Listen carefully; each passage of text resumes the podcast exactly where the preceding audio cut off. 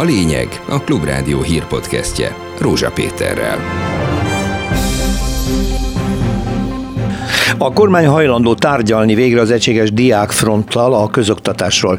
A fiatalok nem fűznek túlságosan nagy reményt mindehez. Legalább annyit elértek, hogy a kormány észrevegyen minket, és hajlandó legyen velünk leülni, beszélni. Járványos szintet ért el itthon az influenza fertőzés, a kórházakban egyelőre még nem tiltják a látogatást. Az Erasmus támogatás uniós felfüggesztése után a kormány megfontolja, hogy visszahívja a politikusokat az egyetemi alapítványok éléről. Addig is a kormány kifizetné az elmaradó támogatásokat.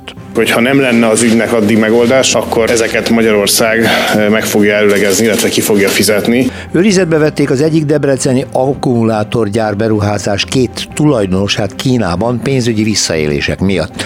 A magyar kormány egyelőre nem tud hivatalosan az ügyről. A másik kínai akkugyár építése ellen pedig tegnap a közmeghallgatáson fellázadtak a debreceni lakosok képviselői. A gödi Samsung akkumulátorgyár vízszennyezése is újabb fordulatot vett. Az Átlátszó szerkesztősége bírósági úton elérte, hogy hozzák nyilvánosságra a gyár vízszennyezéséről készült mérési adatai. Azok a litium, nikkel, kobalt tartalmú anyagok, ugye, amik a litiumos akkumulátorok alapanyagai, ezekre vonatkozóan vizsgálatok nincsenek. Az időjárásról hideg front érkezik az esti órákban, egyre több felé lesz eső. Hajnalban mínusz három, plusz öt, pénteken napközben négy-tíz fok lesz a hőmérséklet.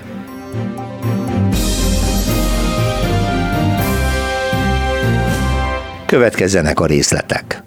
Járványos szintre emelkedett az influenza-szerű megbetegedések száma Magyarországon, mondta el az országos tisztifőorvos. Ma az em té ének hozzátette, emellett zajlik egy légúti óriás sejtes vírus, az úgynevezett er es vé okozta járvány is. A számok azt mutatják, hogy az akut légúti megbetegedések húsz százalékkal, az influenza-szerű megbetegedések pedig ötven százalékkal emelkedtek az év utolsó hetében mérthez képest. Ez azt jelenti, hogy elkezdődött az influenza járványos terjedése, hívta fel a figyelmet Müller Cecília. Egyeztetést ígér az Egységes Diákfrontnak a kormány, írja a Magyar Hang. Marozsa Zoltán közoktatásért felelős államtitkár helyettese, Kisfaludi László azt írta, megkeresik a módját, hogy a Diákfront képviselői elmondhassák a javaslatokat, ám a válaszlevél szerint ez csak akkor történhet meg, ha az országos diáktanács ismét megkezdi munkáját. Az államtitkár szerint ez a szervezet biztosítja a köznevelésben tanított diákok legitim képviseletét, és hamarosan újra összeülhet, majd ezt követően kerülhet sor az egyeztetésre. Nem hatalmas áttörés ez, hogy egyeztetést ígér az Egységes Diákfrontnak a kormány, mondta a Diákfront aktivistája a Klubrádiónak. Pirint Gergő még azt is elmondta, hogy az egyeztetésnek még nincs konkrét időpontja sem, csupán annyit tudni, hogy az országos diáktanács ülése után lesz. Véleménye szerint az sem nagy siker, hogy a kormány hajlandó egyáltalán tárgyalni, hiszen az ó dé té-t sajnos, ahogy a szakszervezeteket is, egy teljesen tudatosan leépítették, és semmiféle jogot nem adtak nekik. Én azt gondolom, hogy annak ellenére, hogy az eddigi retorikájából a kormánynak arra lehet következtetni, hogy valószínűleg érdemi változás nem fog történni egy velünk való beszélgetés után, és szerintem azzal tisztában kell lennünk, hogy nem ez fogja megváltoztatni az ügymenetét, mert nyilvánvalóan tudjuk, hogy hogy bántak a tanárokkal is azon a bizonyos ominózus egyeztetésen. Ennek ellenére azt gondolom, hogy ezt sikernek kell megélni, mert a sorozatos tüntetések legalább annyit elértek, hogy a kormány észrevegyen minket, és hajlandó legyen velünk leülni, beszélni. Mi ezt kifejezetten régóta szerettünk, hogy ez megtörténjen. Igazság szerint nekünk ezt komolyan kell vennünk, nekünk erre felkészülten kell mennünk, nekünk be kell bizonyítanunk azt a közvélemény számára, és be kell bizonyítanunk azt egyébként a kormány számára is, hogy felkészültek vagyunk az oktatással kapcsolatban. Nekünk vannak meglátásaink, vannak valódi javaslataink, és ennél többet nem tudunk tenni jelen helyzetben, tehát hogy nekünk nincsen más lehetőségünk erre, kizárólag a tüntetés szervezése, vagy pedig kizárólag az olyan akciók szervezése, amit figyelemfelhívó. Mi ezt tovább fogjuk folytatni, ettől függetlenül az ilyen alkalmakat is meg kell ragadni, és élni kell az ilyen lehetőségekkel, hogy elmondhassuk a véleményünket. A csütörtöki kormányinfón Gulyás Gergely miniszter foglalkozott az Erasmus üggyel. Közölte, hogy elfogadhatatlan és tűrhetetlen, amit az Európai Bizottság Magyarországgal művel, mert amikor a kormány megállapodott Brüsszellel, módosították az összeférhetetlenségi szabályokat, mégpedig úgy, ahogy azt Brüsszel kérte. Navracsics Tibor egyeztetni fog az ügyben, remélik csak félreértésről van szó. A kormány a jövő évi Erasmus költségeket egyébként kifizeti, ha nem lenne addig megoldás az ügyben. A jövő évi Erasmus ösztöndíjakra vonatkozik a mostani döntés. Ezt előrejelezzük, hogy ha nem lenne az ügynek addig megoldása, amit magunk részéről nehezen tudunk elképzelni, akkor ezeket Magyarország meg fogja előlegezni, illetve ki fogja fizetni. Tehát az ösztöndíj programban való részvételnek akadálya ebben az esetben sem lehet. Ugyanakkor, ha az egyeztetések nem vezet eredményre, akkor Magyarország az Európai Unió bíróságánál pert fog indítani a határozattal szemben. Szeretnénk békés megoldást találni, szeretnénk, hogyha lenne mód értelmes egyeztetésre, de kétségkívül ennek az esélynek a korlátozottságát mutatja, hogy ebben az ügyben egyeztettünk a bizottsággal, és pontosan úgy jártunk el, ahogyan azt a bizottság kérte. Gulyás Gergely kérdésre válaszolva elmondta azt is, idézzük, ahogy a múltban, úgy most is nyitott a kormány arra, hogy ha másként nem megy, kikerüljenek a kormánytagok az egyetemi kuratóriumokból. Házi őrizetbe vették Kínában a debreceni akkumulátorgyárat építő Semcorp cég két tulajdonosát. A hatóságok gyanúja szerint titokban külföldre akarták vinni saját cégük tőkéjét, mindenről a huszonnégy pont hú számol be részletesen. A hírek szerint egy egész négy tized milliárd dollárt, jelenlegi árfolyamon mintegy ötszázhúsz milliárd forintot csatornáztak ki a Semcorp csoportból. A két testvér és családtagjaik vagyonát összesen több mint tíz milliárd dollárra, azaz háromezer-hétszáz milliárd forintra becsülik, amivel a déli Huan tartományban ők a leggazdagabb vállalkozók.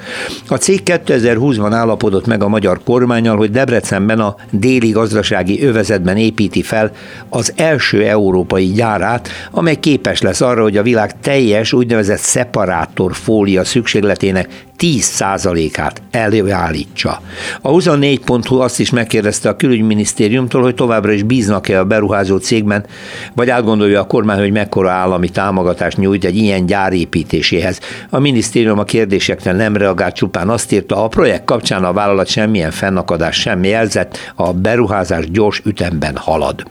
Egyébként erre is kitért Gulyás Gergely miniszterelnökséget vezető miniszter a csütörtöki kormányinfon. Azt mondta, hogy még meg kell a kormánynak bizonyosodnia arról, hogy az információ valós, valóban házi őrizetben van-e a cég két tulajdonosa, és ennek tudatában tudnak majd dönteni a projekt további támogatásáról. Szeretnénk meggyőződni arról, hogy ami az említett cikkben van, az megfelel a valóságnak. Hogyha megfelel a valóságnak, meg kell nézni, hogy bármilyen formában ez érinti-e a cég működését, ha érinti a cég működését, akkor érinti ezt a beruházást, és ezt követően lehet arról dönteni, hogy bármilyen változtatásra a támogatásban szükség van. Én azt remélem, hogy nincs, és Magyarországnak az érdeke, hogy jelentős tőkebefektetésekre kerüljön sor, akár Kínából, akár az Egyesült Államokból, akár Németországból, és ennek szerintem fontos része a debreceni akkumulátorgyár is.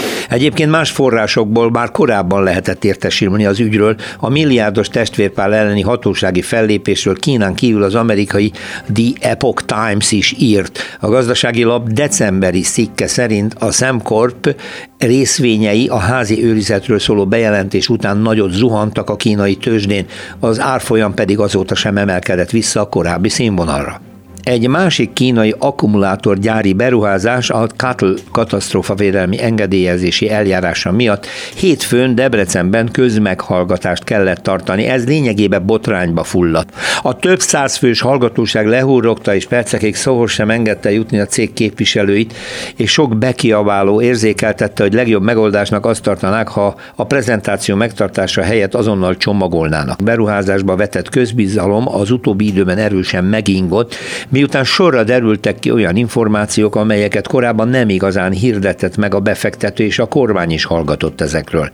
A közmeghallgatás előtt vált például világossá, hogy az eddig ismerthez képest az akkumulátorgyár területe tízszer nagyobb lesz, és a telephely nagysága a végső állapotában eléri majd a kétszázhuszonegy hektárt. A korábban megismert jelentés mindössze huszonegy egész nyolc tized hektáros területet és kilencezer munkavállaló helyett csak kétezer-kilencszázhuszonegy dolgozót említett, és az eddig kommunikált számok a vízfogyasztást illetően is csak a beruházás harmadára vonatkoztak, mindenről a huszonnégy pont hú számolt be. Egy másik, a gödi Samsung akkumulátorgyár okozta feltételezett vízszennyezés is már hónapok óta a hírekben szerepel. Az Átlátszó oknyomozó portál közérdekű adatigénylésének megtagadása miatt indított perben kimondta a bíróság, hogy nyilvánosságra kell hozni a gödi akkumulátorgyár vízmonitoring adatait. A gyár közelében lévő kutakban ugyanis olyan mérgező, magzatkárosító hatású oldószert mutatott ki egy független vizsgálat, amit az akkumulátorgyártás folyamatában is használnak. Bodnán Zsuzsanna, az Átlátszó újságírója a Klubrádiónak azt mondta, az Országos Katasztrófa Védelmi Hatóság nem végzett tényfeltáró vizsgálatot az ügy kapcsán. Továbbá az is kiderült, hogy a gyár területén lévő kútból kétezer-tizenhat óta nem is vettek mintát, sőt, később ezt a kutat be is temették.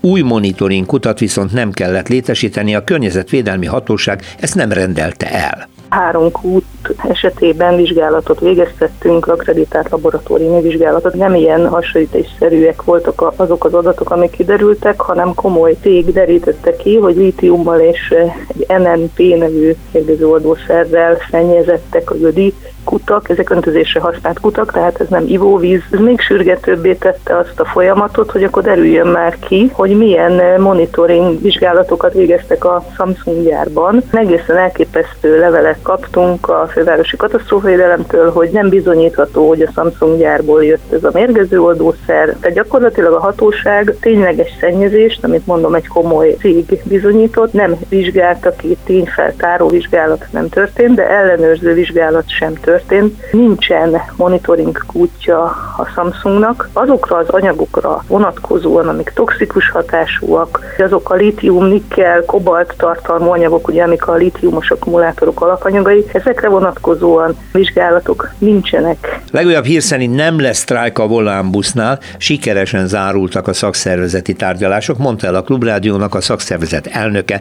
Dobi István. A két követelés, amit ma sikerült a munkáltatóval megállapodni, az a munkába járás költségtérítésének a húsz forinttal történő megemelése, tehát ez teljesült. Ez most az, hogy tizennyolc forintra még rátették a két forintot, és így a húsz forintos követelésünk teljesült. Ez bruttó hatvan forintot jelent, amiből ugye tizenöt forint adómentes. Tehát én szerintem ez olyan egy kilométerre vetítve negyvenöt forintot fizet ki a társaság január elsejétől, azban az esetben, amikor a munkavállaló lakhelyétől a busztárolási helyére a saját személygépkocsiját használni fogja. Illetve az egységes üzemanyag norma rendszer és alapnorma megállapítása is teljesült. Összességében a hét követelésből végül is négy pozitív irányba mozdult el. Kiszáll a kormány a kétezer-huszonnégyes női kézilabda é bé megrendezéséből, ezt a csütörtöki kormányinfón Gulyás Gergely miniszter erősítette meg.